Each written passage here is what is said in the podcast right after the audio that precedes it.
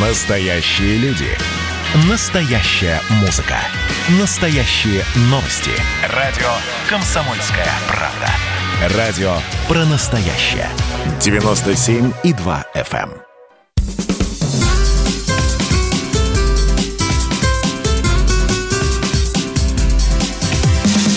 Программа с непримиримой позицией. Вечерний Мордан. Всем здравствуйте! В эфире радио «Комсомольская правда». Я Сергей Мордан. Я Мария Баченина. Добрый вечер. Я сразу напомню, WhatsApp Viber 8 967 200 ровно 9702. Идет трансляция в Ютубе, канал радио «Комсомольская правда». Там работает чат. Можете по ходу эфира писать свои комментарии, вопросы. Мы все видим. И если если вы не поставили лайк, мы тоже видим. Да, если вдруг это что-то очень срочное, важное и очень интересное, мы обязательно отреагируем. В общем, в любом случае пишите. Ладно, начнем. Так, ну, только что вы услышали в новостях. А, случилось то, о чем а, мы с Марией говорили, когда? На прошлой, на позапрошлой да, неделе? Да, несколько дней назад, это сто процентов. На прошлой да. неделе мы говорили о странной истории, связанной с башкирской содовой компанией. Коротко напомню. А, крупнейший российский производитель сода. Там вроде бы 35% принадлежит э, правительству Башкирии, все остальное размазано по офшорам. Значит, эта компания а, дорыла один, одну содовую гору, называется это, напомню, Хаштан, пам-пам-пам, вылетело из головы. Сейчас найдем. А, Каш, Каштау – это место, значит, а, есть а, посреди башкирской степи пять... Куштау. Куш, Куштау – это название горы. Куштау – Шихан. Да, Шиханы. Значит, а, посреди башкирской, степи, посреди башкирской степи стоят пять холмов, гор. Они известковые внутри. А, такие реликтовые образования, которые остались а, миллионы лет назад, когда на месте Башкирии бушевал доисторический океан. То есть это остатки коралловых рифов. Значит, из этих коралловых рифов, древних, соответственно, делают соду. Соду продают за деньги.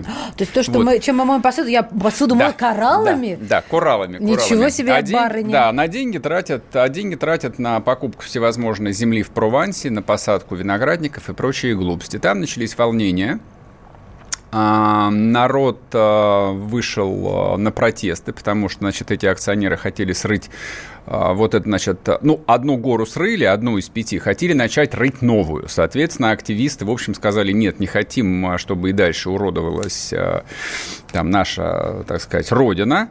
Тем более, что эти горы у башкиров считаются священными. Власть поначалу прислала ОМОН, но поскольку случился Конфликт. В прошлом году ШИЕС, а в этом году случился Хабаровск, решили отыграть назад.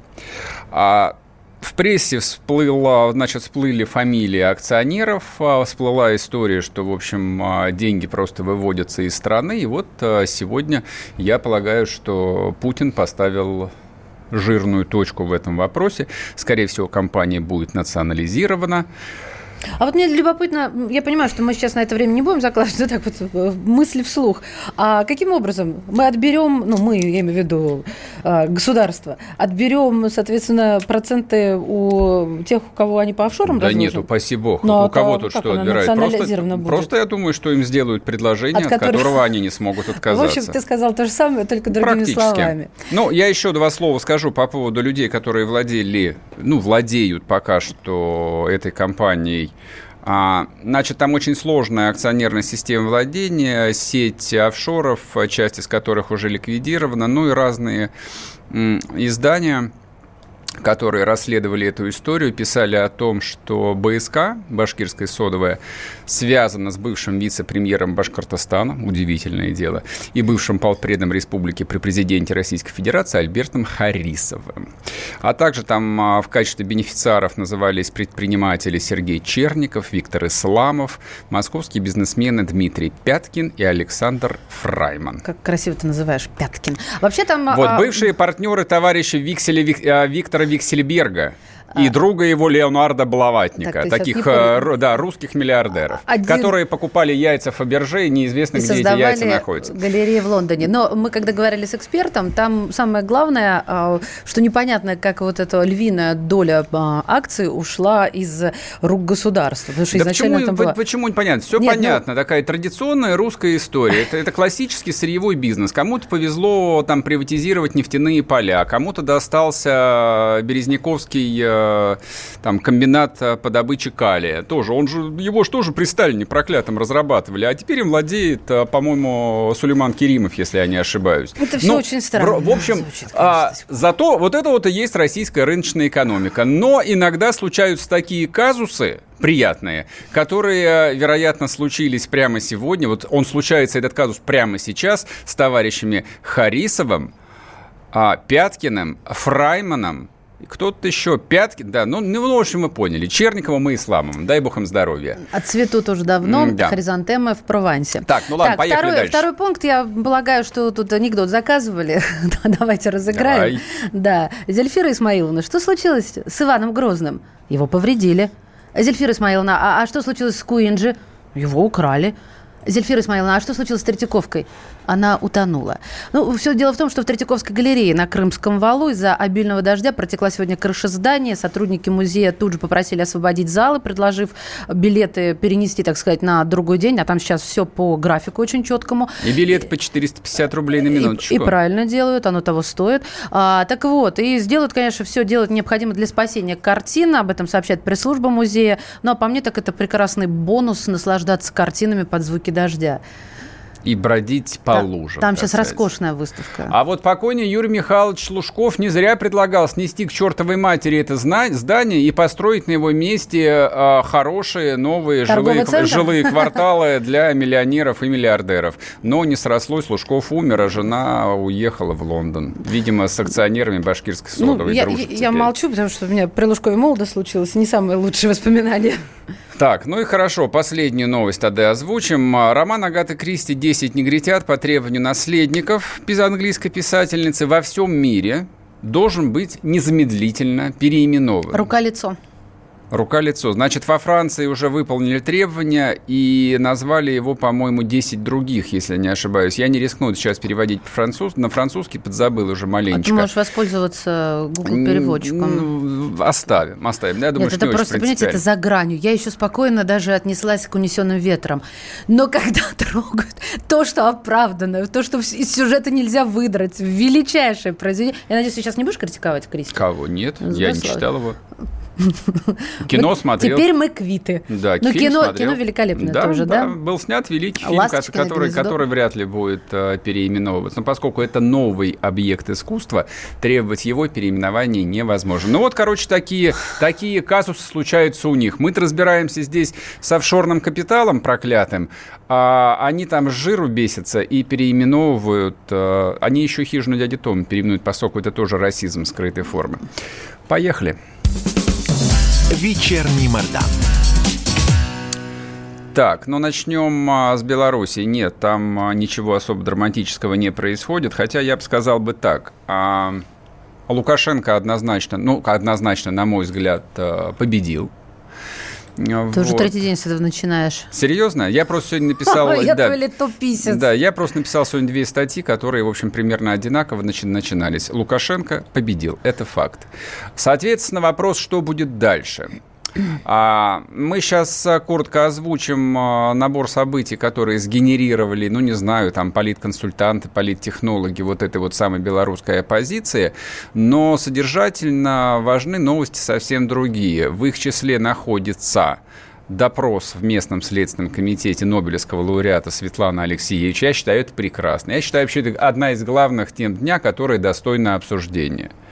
У Светланы, как ее по отчеству, не знаю, Александры, полагаю, это станет одним из самых ярких впечатлений ее долгой и интересной жизни. Ну... Она столько писала и столько говорила о кровавой ЧК, что, наконец, вот а, на закате ее дней, дай бог ей э, длинной жизни, ей выпало счастье побывать на допросе в той самой ЧК. Но Светлана Александровна уже ощетинилась, э, она отказалась давать показания, она отказалась э, подписывать подписку, извините за масло масляное, о неразглашении, а отказалась она давать показания, воспользовавшись правом не свидетельствовать против Видишь, себя. ты образованно. Американские фильмы, наверное, смотрела, поэтому Да, я очень люблю э, юридические драмы. Ну, в общем, я думаю, что в Беларуси цитировать американское полицейское кино довольно затруднительно, потому что ежели белорусская родина захочет предъявить ей обвинение о свержении государственной власти, там есть такая статья, причем наказывается она вплоть до расстрела, естественно, вот, то наказание придется дать. Но ей же хватило ума войти вот в этот самый оппозиционный оппозиционное политбюро. И никуда не уехать. Мало того, что никуда не уехать. То есть там почти все очень аккуратно молчали. Люди, которые давали комментарии, а там, ну, известных людей э, даже по белорусским меркам там не так много. Самый известный, естественно, Алексеевич. Ну, понятно, наверное,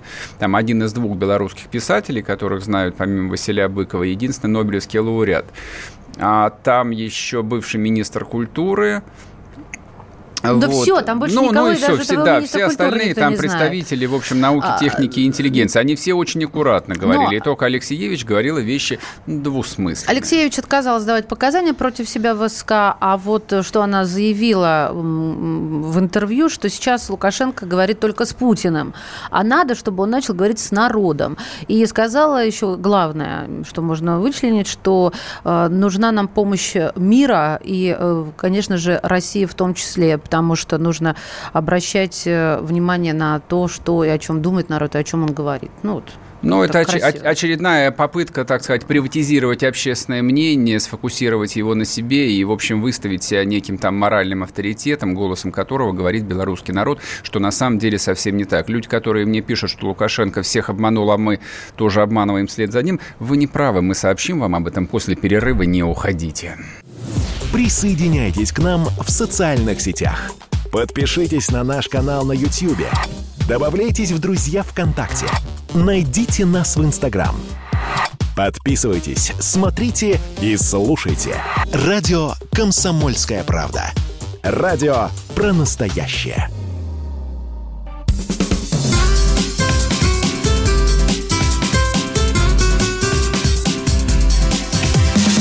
Программа непримиримой позицией. Вечерний Мордан. И снова здравствуйте в эфире радио «Комсомольская правда». Я Сергей Мордан. Я Мария Баченина. Продолжаем. Смотрите, вот вы пишете здесь всякие ругательные комментарии о том, что позор, Лукашенко обманул избирателей, а теперь мы обманываем вас вместе с Лукашенко. Повторяю еще раз, вот все 17 дней, которые прошли с момента белорусских выборов, я топил за батьку. Батька молодец. Я сказал, батька молодец. И с этой, с этого, с этой моей позиции Неправда меня ты свернут... говоришь. Правда. Ты во второй день после его, no. Э, после начавшихся неприятностей стал говорить, вот он что-то раскис, расслабился, расслабился, а потом ты как-то собрался, вспомнил. Так я всегда говорил, что он молодец, правильно? Ладно, ладно, честь, ум, нет, ладно, ум вычеркиваем, честь и совесть. Так, программы. Значит, смотрите, а, ну какая альтернатива Лукашенко? Ну вот мы же с вами взрослые люди. Ну, собственно, как бы и слоган а, радиостанции «Комсомольская правда», он а, радио для взрослых людей.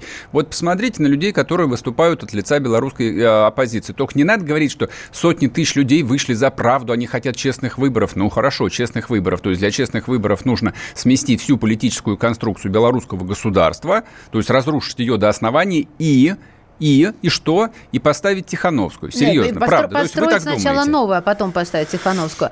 А когда были мероприятия в Москве, а, тут были имена и фамилии. Я имею в виду за тех, за кого выходили на площадь, а не тех, кого сажали. Где? В каком году? Ну, когда кандидатов вычеркивали. Не суть. Они были люди. Мы понимали, что вот их вычеркнули, за них вышли. Ну, вот если вот так э, схематично. А здесь у нас Я бы и за тех не вышел. Вычеркнули да и правильно вышел сделали. Бы ты или нет. Что, за Яшина, что ли, да идти писать? Что, смеетесь, да, что ли? зацепился. Да лучше Фургала выбрать мэром Москвы тогда, про... если за Яшина. Вы что, в себе, что ли? начну. Яшина, блин. Я Навального, Яшина, Каца и фамилии, кого еще вы хотите? Все фамилии, которые ты произнес, произнес, произнес сейчас ты. Я пример привожу, что тут были хотя бы фамилии, а там чисто лист. Свободу Дмитрию Гудкову. Я Гудкову не поручил бы даже ЖЭКом руководить, понимаешь? Вот примерно те же самые люди находятся в составе оппозиционного политбюро Беларуси. То есть я понимаю, что там всем процессом руководят, э, ну, я не знаю, скорее всего, это американские политтехнологи. Вот, это в хорошем смысле. То есть они, они умеют это делать. Посмотрите, вот идет второй день э, съезда республиканской партии. Это совершенно, это, это совершенно восхитительно. Ну вот Тихановская э, выступила когда? Сегодня это было. Все продумано. Она выступает прямо на кухне. Причем она находится... Она, да, да, она находится в Литве, то есть проблема там дойти до какого-нибудь сраного коворкинга или встать напротив, ну, какой-нибудь красивой там кирпичной а стенки, не проблема. Красиво. Да, ну вот, вот надо выступить именно на своей кухне, потому что она домохозяйка, потому что она простая белорусская женщина и хочет только счастья и свобода для своих детей. Да меня тошнит от всего этого. От, от одной этой картины меня неудержимо рвет просто на экран. То есть я из принципа проголосовал бы за любого диктатора, за любого, а тем более более за Александра Григорьевича. Так. Так. Поговорим сейчас. С, с нами человеком... на связи Константин Придыбайло, корреспондент э, РТ. Он находится в Минске. А, много с кем пообщался. Сейчас мы расспросим, что там происходит. Константин. Костя, приветствуем. Привет, привет, привет. Да, приветствую. Слышать. Знаете, а, ничего не происходит. Как ничего не происходит? Подожди, мы тебя вывели, вывели в эфир, чтобы ты нам здесь драмы целые нагнал. Что, никого не гоняют по улицам, не лупят дубинками по спинам, там нету марша кастрюль. Что, ничего нет, что ли? Нет, смотрите, я вот стою прямо на площади независимости, где к 19 часам собирались э, прийти сторонники альтернативных мнений по поводу выборов президента в Беларуси. Э, людей нет, люди, в принципе, в том состоянии, в котором и были. Например, вот ребята приехали, операторы, говорят, что пытались поймать митинг учителей, второй митинг учителей возле Министерства образования должен был сегодня состояться. И вот э, рассказывают, приехали к Министерству образования, обошли его вокруг, учителей не нашли и уехали. А кто Вообще там, кто там был, Кость? Митинг, там вообще кто-то был или нет? Ну хорошо, не было учителей, нет, а люди их представляющие. Не, не, не то, что учителей, вообще никого не было. Даже переживающих и страждущих, и э, всю ту массовку, которая ходила от митинга к митингу, э, не нашли ребята наши операторы, вот они посмеялись и уехали. Слушай, а, э, я прошу прощения, вы вчера были вот на первом митинге учителей, я читал в Телеграме о том, что ни одного живого учителя там обнаружить не удалось.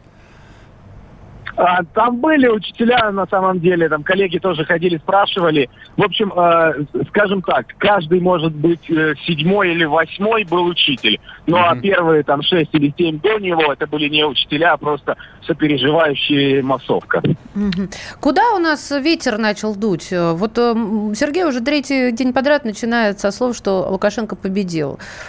Ты бы с ним согласился? А, ветер дует, э, знаете куда, я так сказал? Ветер дует в сторону от цветной революции. Здесь происходит удивительная фигня. Люди начинают трезветь натурально. Не просто, э, я имею в виду, от алкогольного какого-то опьянения, а от революционного опьянения. Люди начинают трезветь, те, которые подписывали забастовочные листы и увольнялись, либо их увольняли за прогулы, потому что э, люди, недолго думая, а здесь политическая грамотность белорусов хромает на обе ноги, как будто ее били палками, действительно. Э, и люди э, под забастовкой, был один пункт, они тоже скачали это из всем известного телеграм-канала, Э, шаблон забастовки. А в забастовках э, по законодательству Беларуси нельзя указывать политические требования. А там был первый пункт признать выборы недействительными, значит, это история не является забастовкой, человека за три часа прогула или за три дня, там у каждого по-разному, можно увольнять.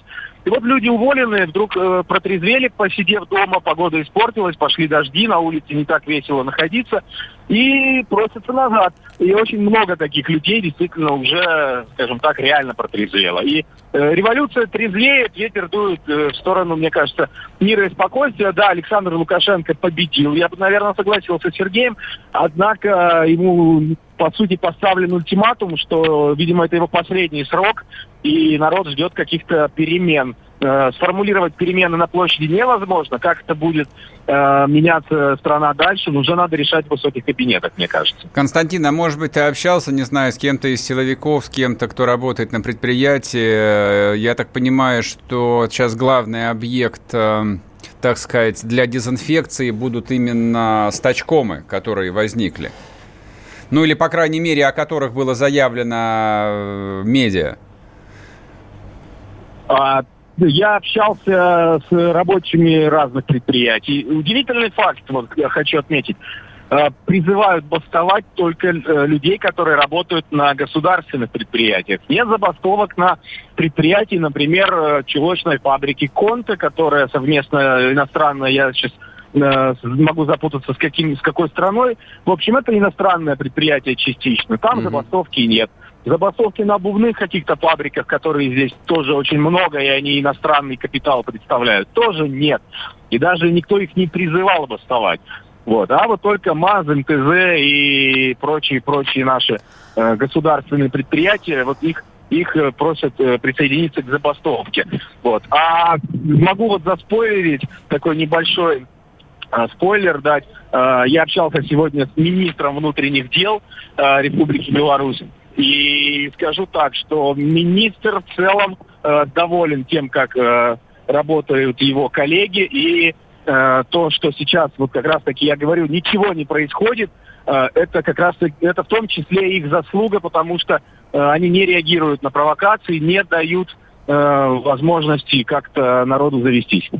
А вот мне интересно для мнения человека, который находится там внутри, среди народа, да, э, который общается. Ну, я про тебя говорю. Вот а, Тихановская с, с этим комитетом в изгнании, я в кавычки, конечно, ставлю, вот ее встречи с э, этими репетиторами цветных революций из Франции, вот это вообще все, оно какую-то роль играет? Или это просто вот то, что окрашивает сегодняшний день? Ну, вот как некий, знаешь, развлекательный канал из Литвы. Слушайте, э, история с Тихановской вообще очень забавна. А, та картинка, которая транслируется в Европу, она, собственно, для нее и генерируется, потому что по большому счету все ее выступления в Европарламенте, и бог знает, где она там еще выступала и кому дает интервью, она говорит о каких-то э, программных заявлениях в интервью CNN, по-моему, это было не так давно. В общем, это все делается именно для иностранного зрителя, наверное, иностранных кураторов, э, дабы показать, что э, здесь, в Беларуси, якобы есть какая-то движуха, есть некое правительство в их здании, которого нет. Честно, даже если общаться с протестующими, то я вот задавал одному вопрос такому интересному дяде с позиции, говорю, а Чекановская, говорю, сбежала тогда, получается, от своего народа. Он такой, ну да, ну какой она президент? Я, в принципе, ее и не поддерживаю. То есть Тихановскую, по факту, большая часть, наверное, мне кажется, протеста уже тоже списала в утиль. И люди с головой идейно противостоящие Александру Лукашенко ее, в принципе, воспринимают как какую-то вот чисто европейскую игрушку. Я не знаю вообще, что с ней там происходит, как это все получилось. Сюр какой-то, честно говорю. Ясно. Спасибо, Спасибо большое. Кость. Константин Придыбайло был с нами, корреспондент РТ э, из Минска. А по поводу стачек, я думаю, что это самая болезненная была и остается зона для Лукашенко, потому что больше, чем он сделал для спасения советской, бывшей советской промышленности, не сделал никто. И получить удар оттуда, конечно, он не простит это никому. Поэтому зачистят там и, и стачкомы, и всех агитаторов, которые приходят там поднимать рабочих, они, конечно, получат по полной программе. И правильно сделают. С айтишниками сложнее, хотя, в общем, они ему целиком и полностью обязаны и с рук руки вообще у него должны кормиться. Он их придумал, он их создал, он сделал этот минский кластер. И теперь они ему в эту руку еще и плюют. Но ничего, китайские товарищи научат, как и с программистами, и со всякими разработчиками обращаться, чтобы они получали свои 10-15 тысяч долларов в месяц и не бунтовали.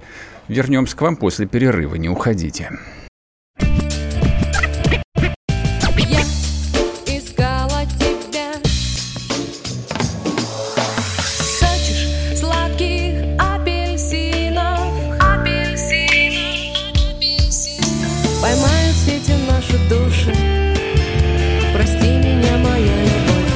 «Комсомольская правда». Радио поколения «Земфиры».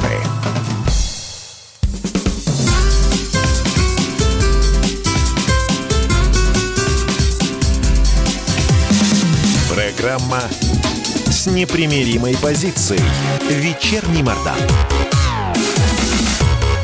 И снова здравствуйте в эфире радио «Комсомольская правда». Я Сергей Мордан. Я Мария Баченина. Добрый вечер. Так, ну что, WhatsApp Viber 8 967 200 ровно 9702. Пишите побольше. Мало оскорблений сегодня. Просто вот как-то это не пробирает. Ну ладно, для того, чтобы привести вас в тонус, давайте мы еще поговорим про Навального. Здесь мы тоже соберем свою жирную жатву поклонников. Так, Мария, что у нас с Навальным? Жив? Жив. Жив. Ты анекдот а, новый хочешь Не-не-не, я, анекдоты я никогда в жизни не запоминал, поэтому почти никогда их не рассказывал. А я вот какой же, третий день продолжаю про это читать, это такую странную интеллигентскую полемику, а, про то, что одни говорят, а, Путину это было невыгодно, другие говорят, что вы фашисты. Если вы смеете вообще даже такие фразы употреблять, что смерть человека может быть выгодна – на это у меня вот один резонный рост. Я вообще по жизни стараюсь быть очень рациональным. Это не всегда получается, но, в общем, это верный э, критерий для того, чтобы понять, э, истинная картина мира перед тобой или нет. Вот а, те, кто бичует проклятый режим, скажите мне, а, обычно травят, всегда так было, ну, последние лет 700 – со времен Борджа. Можно даже взять какую-нибудь древнюю Грецию или Рим. Там тоже любили прибегать к ядам. К яду прибегают тогда, когда человека нужно убить тайно и незаметно. То есть вот лег спать и не проснулся. Почему? Тромб оторвался, например. Ну, раньше такой диагноз поставить не могли, а сейчас могут. Есть ли такие яды, которые невозможно обнаружить? Сколько угодно. То есть можно там повышенную дозу какого-нибудь лекарства вколоть, вот, и человек помрет. А проклятый режим, который э, многие продолжают из года в год бичевать, он э, непрерывно факапит. Он не может незаметно отравить э, полонием вот этого господина, как его звали-то, я уже забыл, шпиона бывшего в Лондоне. Скрипаля? Нет, до Скрипаля еще был человек. Хороший вопрос. Давай посмотрим Давай в посмотрим. интернетах. Так. И застучали. Да, и застучали, да, Я по компьютеру. постучу, а ты давай дальше. Вылетел из головы. Видите, как Литвиненко. бы... Да, Литвиненко, да. Литвиненко не, невозможно Да, не смогли. Ну, там ладно, там объясняли, что Путин хотел вот произвести страшное, просто оглушительное впечатление на всех диссидентов, на всех перебежчиков, поэтому использовали вообще какую-то страшную дичь под названием радиоактивный э, материал, чтобы человек подольше мучился. Опять-таки, лично у меня даже тогда возникала масса вопросов. А почему Литвиненко? То есть даже из числа перебежчиков, там, а, бывших КГБшников или ГРУ, там, ГШ, СССР, были люди куда как более известные, чем какой-то там а, мел, мелкий шестерка на подсосе у Березовского. Ну да, что-то он говорил, да ничего он выдающегося не говорил. Ладно, хорошо. После этого возникает Скрипаль который вроде бы как тоже остается жив, хотя против него вообще использовали нервно-политические военное, какое-то военное вещество. То есть, которое должно, по идее, было выкосить вообще весь Солсбери. Там все должны были умереть. Там 300 тысяч мертвецов. Круто? Вопросов нет, конечно, круто. Но в итоге не умер никто. Даже кота пришлось усыпить э, э, в лаборатории английской разведки. Не знаю зачем, но так писали. Та же самая история с Навальным. Хорошо, как бы вот я сегодня прочел с утра, наверное, полтора десятка текстов, которые объясняли убедительно, в общем, так вот э, с резонами, почему для режима Навальным сейчас, сейчас был как кость в горле. Потому что рейтинги падают, у Навального рейтинги растут, умное голосование, единый день голосования 13 сентября. А, опять-таки возникает вопрос, а зачем его травить и не дотравить? Почему его нельзя было просто посадить? Ну вот как бы при всем, при том, что режим не умеет, а, видимо, доводить свои злобные дела до конца, почему человека нельзя просто закрыть, ну, на 2-3 года? Хорошо, не хотите вот его, как Ходорковского, на 12 лет запихать, там, в Краснокаменск какой-нибудь, шить тапки. Дайте ему трешку. Что, не за что? Да всегда можно найти. Глунов, он а, чуть не уехал по наркотической статье. Могли бы и у Алексея Анатольевича найти какой-нибудь граммик полезного вещества стимулирующего. Так нет, пришлось к ингибиторам, говорят, прибегать. Я сейчас не пытаюсь ни иронизировать, ни ерничать, но я правда, я не вижу, ну вот я не нахожу ни единого логического объяснения, почему все должно происходить именно так. Но дальше я смотрю на последствия, которые а, уже обеспечено Российской Федерации в течение вот последних трех дней, санкции уже пообещал помощник госсекретаря США, причем я его цитирую, он сказал так, если подтвердятся данные, что Навальный был отравлен, Россия получит санкции, тяжесть которых, а, а, значит, по сравнению с которыми даже тяжесть санкций за вмешательство в американские выборы померкнет. Там, правда, ничего страшного не было. Там всего лишь 74 а российских дипломатов а, выгнали из страны и отняли у нас две посольские дачи. Ой. Ну, наверное, Это отним, больно. наверное, отнимут еще охотничий домик и лишат э, двух бесплатных, бесплатных парковочных мест. Вот, наверное, санкции Слушай, будут такие. Честно говоря, а, а, вот, ну, уже просто утомительно. А, и не от того, что санкции сами по себе утомительны, а просто-напросто, вот хочется сказать, и чё? Как-то уже все привыкли к этому. Не, на самом деле никто не привык. На самом деле ну, ничего смешного нет. На самом... Я не смеюсь, Сергей. На самом деле санкционное давление последние годы только растет и закрываются, в общем, довольно болезненные направления для российской экономики, для российских финансов и санкций. Так вот впечатление такое, что искалась причина еще новая. Но для меня Потому это тоже они... довольно странно. Собственно, а какие нужны еще причины? Мы по-прежнему находимся в Крыму. Ну, введите новые санкции за Крым. Почему, не, почему этого недостаточно? Достаточно. Хорошо, Это там не, не прекращается война в Донбассе.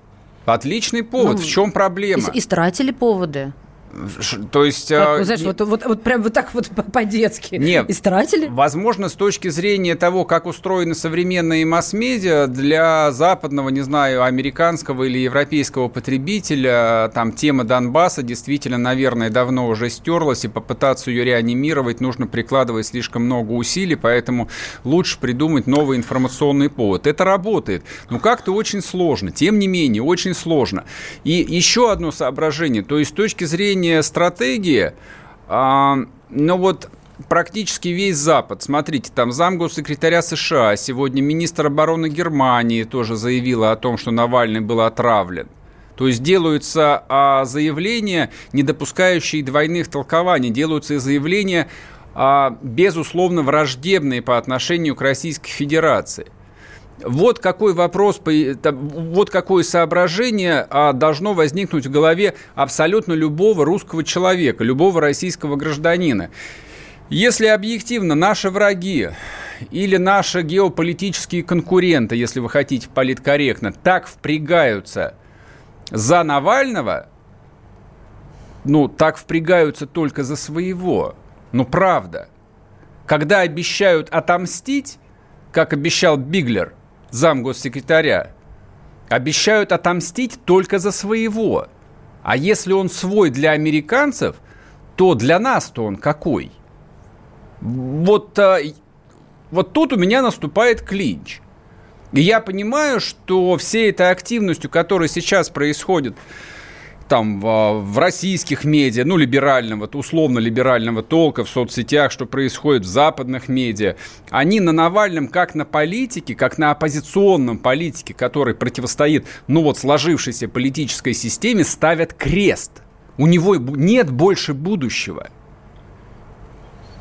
То есть у него как бы и раньше будущее было весьма сомнительным. Он, он всегда оставался ну, руковод, таким оппозиционером вождистского сектантского типа. Но это не страшно, российская история и не такое видела. Но сейчас все, то есть, простите за терминологию, он зашкварен по полной. Это все равно, что с петухами в одной камере э, год спать и есть. Кто его теперь примет? Загадка, честно говоря. Версии начали выдвигать слушатели. Не было предлога отказаться от газа. Ну, возможно. Ну и а, как бы вещь частная, но тем не менее, ну, меня лично там сильно покоробившее то, что с первого дня, когда Алексей Анатольевич поступил а, в эту центральную больницу города Омска, как его там подручные помощники начали оскорблять а, этих врачей – не только подручные помощники, а много людей статусных, членов там этого комитета 2011 года, там всякие Пархоменки и прочее. Вот. Нельзя в эфире просто сказать, вот, э, доступно объяснить, что они говорили про этих докторов. Ну, ну, не, ну они ну, их сравнивали с героями комедии Мольера, для которых пиявки и кровопускание это, были основными методами Да, лечения. это, это уже открытое письмо. Нет, а я слушал там эфир Пархоменко на их Москвы, mm. где он про этих врачей говорил, но это просто низость. Это просто низость. То есть просто вот старая медийная мразь, которая в жизни вообще ничего хорошего не сделала, кроме того, что портит фасады московских домов, там оскорбляет людей, которые людей спасают всю свою жизнь за копейки. Ну, то есть нужно быть не просто циником, нужно быть там конченным мерзавцем, чтобы это делать. И он не один такой. Масса людей там и лайкали, и комментировали, и известных, и неизвестных. У меня вот это вот вызывало там просто удивление. Ну, зачем? Что, некого оскорбить, что ли? Всегда есть кого оскорбить. Вернемся после перерыва. Да, YouTube дать. Да, YouTube. А, там YouTube самое дать? Место, да, вот да, YouTube. Да, вот там можете оскорбить, пожалуйста. Программа с непримиримой позицией. Вечерний Мордан.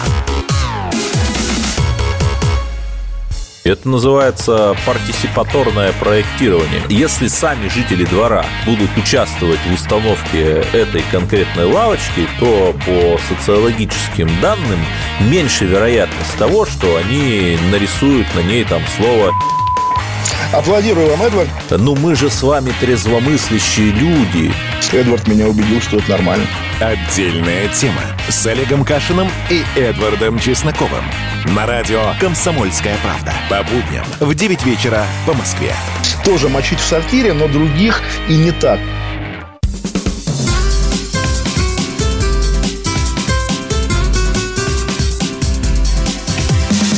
Программа с непримиримой позицией.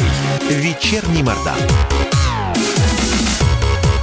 И снова здравствуйте. В эфире радио «Комсомольская правда». Я Сергей Мордан. Я Мария Баченина. А это радио хороших новостей. Сейчас будет вам хорошая новость. Сайт МГУ имени Ломоносова сообщил о зачисленной на бюджет полной тезки дочери вице-премьера Игоря Шувалова. Правда, после запроса русского Forbes информацию поправили. Сейчас мы вам кратко расскажем, о чем идет речь. Смотрите, э, что за факультет? Клиническая психология. Хороший факультет, да, кстати, это отвечаю. Очень уважаю, уважаю клиническую психологию. Так вот, бал проходной в этом году, а нет, простите, в прошлом году, 302, 329 да, пунктов.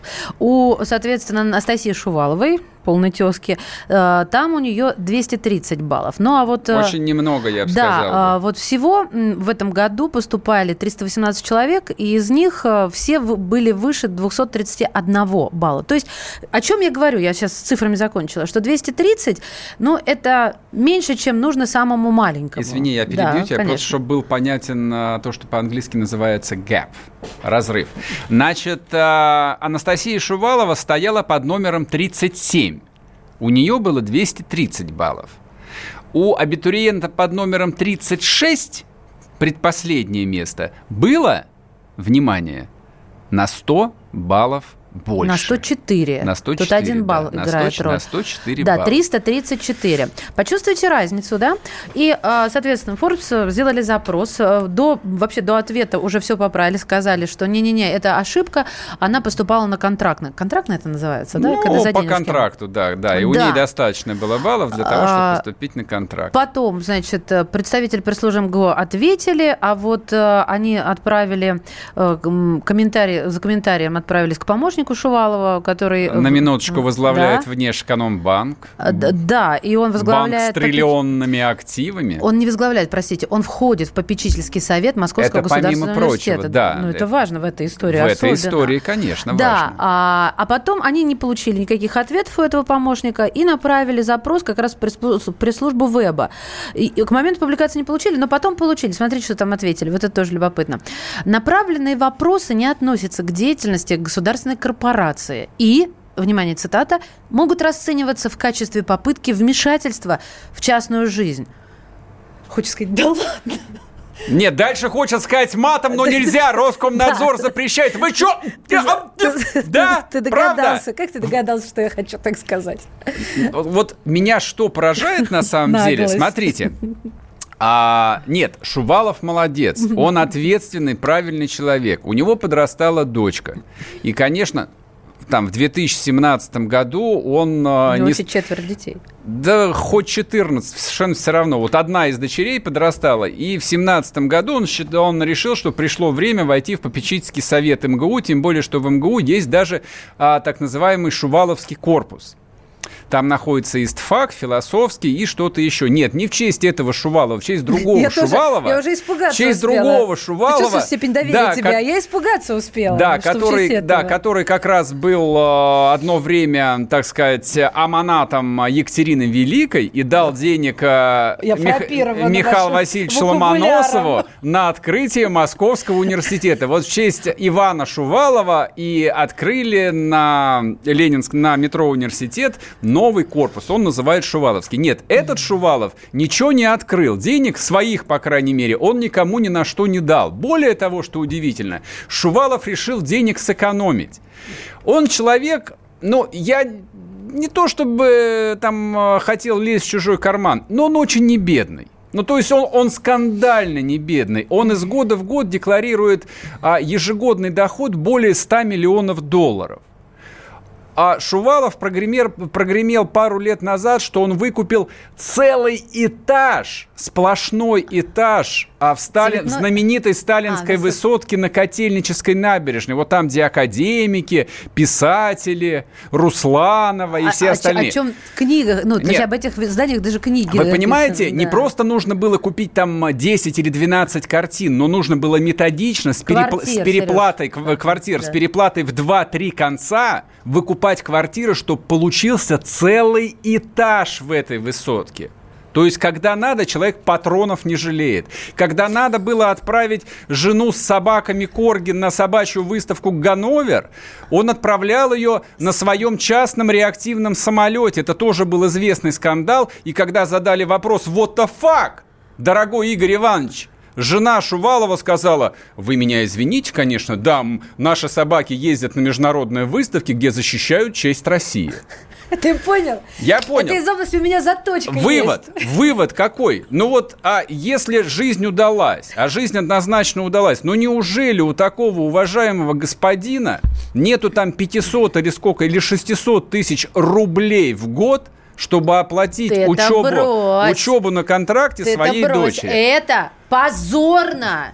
для Согласен. такой фамилии. Я Понял? Согласен. Так что не задавай тут глупых вопросов. Ты знаешь, на такие вопросы всегда моя бабушка говорила, что ты копеечку к копеечке складывай, так и накопишь. Вот Шувалов, он просто, видимо, с юности копеечку к копеечке складывал и заработал.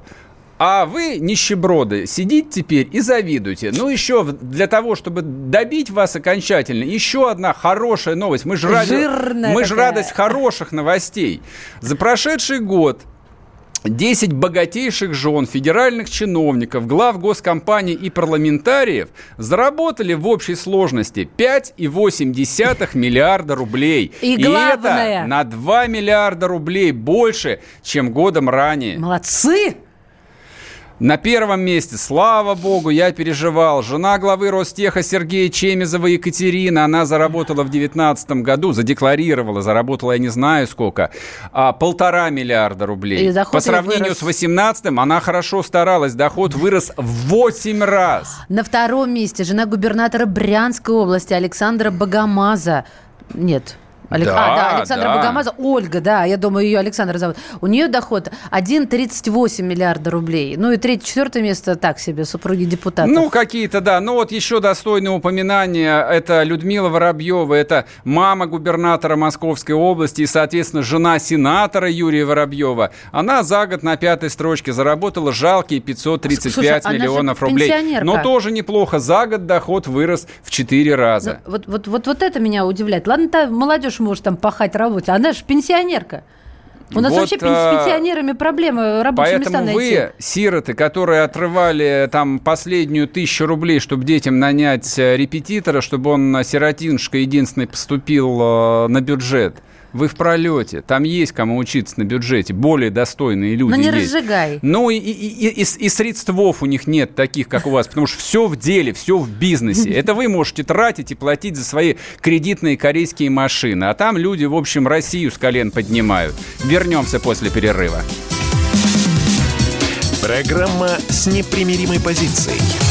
«Вечерний Мордан». Когда армия. Состояние души.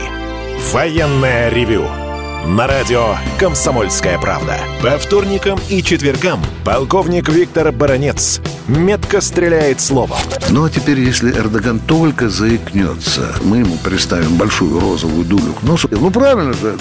А полковник Михаил Тимошенко подает снаряды. Вся правда о настоящем и будущем наших вооруженных сил. Ну и немного армейских байк. Медведя можно научить стрелять из автомата. В прямом эфире. Слушайте и звоните. Военное ревю. По вторникам и четвергам в 16.00 по московскому времени. Никто не уйдет без ответа.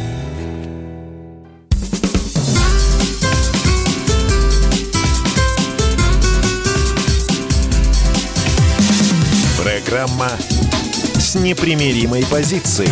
Вечерний Мордан. И снова здравствуйте. В эфире радио «Комсомольская правда». Я Сергей Мордан. Я Мария Баченина. Продолжаем. WhatsApp Viber 8 967 200 ровно 9702. Пишите ваши вопросы, комментарии, что, какие мысли у вас пришли по ходу эфира. А идет трансляция в Ютубе, Ютуб канал радио «Комсомольская правда». Вон тут в чате народ пишет. Ну, правда, не вопросы, а комментарии. Кто что? Хитрый Лука, Лукашенко имеется в виду, сейчас оклемается, закатает в асфальт оппозицию и опять будет трындеть, что Российская Федерация покуш, покушается на суверенитет Беларуси и хочет его свергнуть. Нет, он никогда так не говорил. А то, что закатает в асфальт, да, конечно. Каждые выборы он закатывает своих диссидентов в асфальт. И молодец. А мне вот симпатичны два сообщения, которые идут прям друг за другом. А, первое. Вопрос мне задают, э, состоишь ли ты на учете у психиатра? Mm-hmm. Мы все состоим, да. это корпоративная этика, все состоим. У нас все тут здоровеньких нет, все больненькие. Есть других не берут. Да, да, а следующее сразу. Серега, даже не знаю, что тебе пожелать. Мозга и духа тебе не занимать. Здоровья. Да, я тебя расцелую по-русски. Слушаем все ИК-24 Усть-Илимской области. Прелесть какая. Спасибо Ладно, смотрите, пока Александр Гильевич Дугин застрял маленько в пробке, я хочу еще одну новость вам забросить, чтобы мозг ваш не остывал. А, «Газпром» Наш любимый «Газпром», это все официальная новость, я подчеркиваю, это не то, что мы из телеграм-каналов где-то вытаскиваем, намерен вложить в проекты в Киргизии 100 миллиардов рублей в ближайшие годы что позволит довести газификацию страны до 60%. Вы не поняли, нет, не вашей страны, их, ихней страны. Не Сибири, не-не-не, Киргизия. Это на самом деле совершенно удивительно.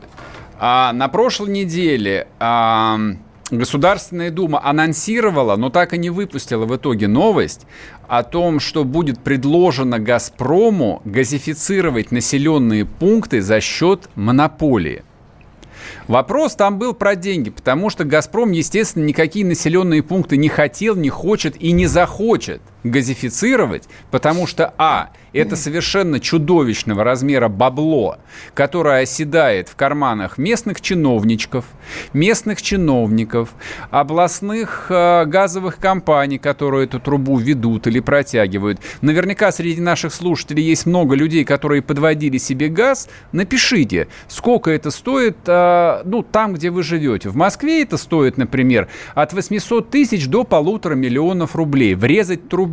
Это врезать трубу, не то, что ее тащить нужно там 500 метров от магистрали. Это просто подключиться к газу. Вот что такое газификация. А газификация населенных пунктов, да, это нужно копать траншею, класть трубу, ставить распределительные станции. Почему ты ведешь? Это ты не успеешь, а уже интересно. Успею я, успею. А я к тому, что вот а газификация России, это неинтересно. Поэтому ТЭЦ Красноярского края, как мы говорили, работают на угле, и там нечем людям дышать, и они болеют. А вот вложить 100 миллиардов рублей в братскую, в кавычках, Киргизию, это нормально, это в порядке вещей. А главный вывод из всего этого следующий. Постсоветское пространство все выживает только за счет России. Если бы не Россия, Вся Средняя Азия давным-давно превратилась бы там, в какой-нибудь второй Афганистан или Сомали. И там бы по степям, по бывшим городам ездили бы тачанки с пулеметами, с местным ИГИЛом каким-нибудь. Организация запрещена на территории Российской Федерации. И вот в таком состоянии Россия живет последние 20 лет. В среднем 50 миллиардов долларов она выводит на Запад. А еще в десятки миллиардов долларов обходится прокорм постсоветских республик. Ну и плюс нужно содержать несколько сотен долларовых миллиардеров, несколько миллионов российских чиновников и огромную милитаризованную систему силовиков. Их у нас очень много. Их тоже несколько миллионов. Это армия небольшая. Только в армии 300 тысяч солдат. Но есть еще Росгвардия, полиция, спецслужбы. Там много народу. На них тоже нужно очень много денег. Тут два варианта. Либо под этим грузом Россия однажды сломается, ну, надеюсь, что нет. Но оптимистичный вывод, мы же радио хороших новостей, оптимистичный вывод заключается вот в чем. Россия, ну, чисто теоретически, может совершенно спокойно 100-150 миллиардов долларов в год направлять в реальную экономику и в социальную систему. Это просто ответ э, Дмитрия Анатольевича Медведева с его великой фразой «денег нет, но вы держитесь». Есть деньги. Деньги есть.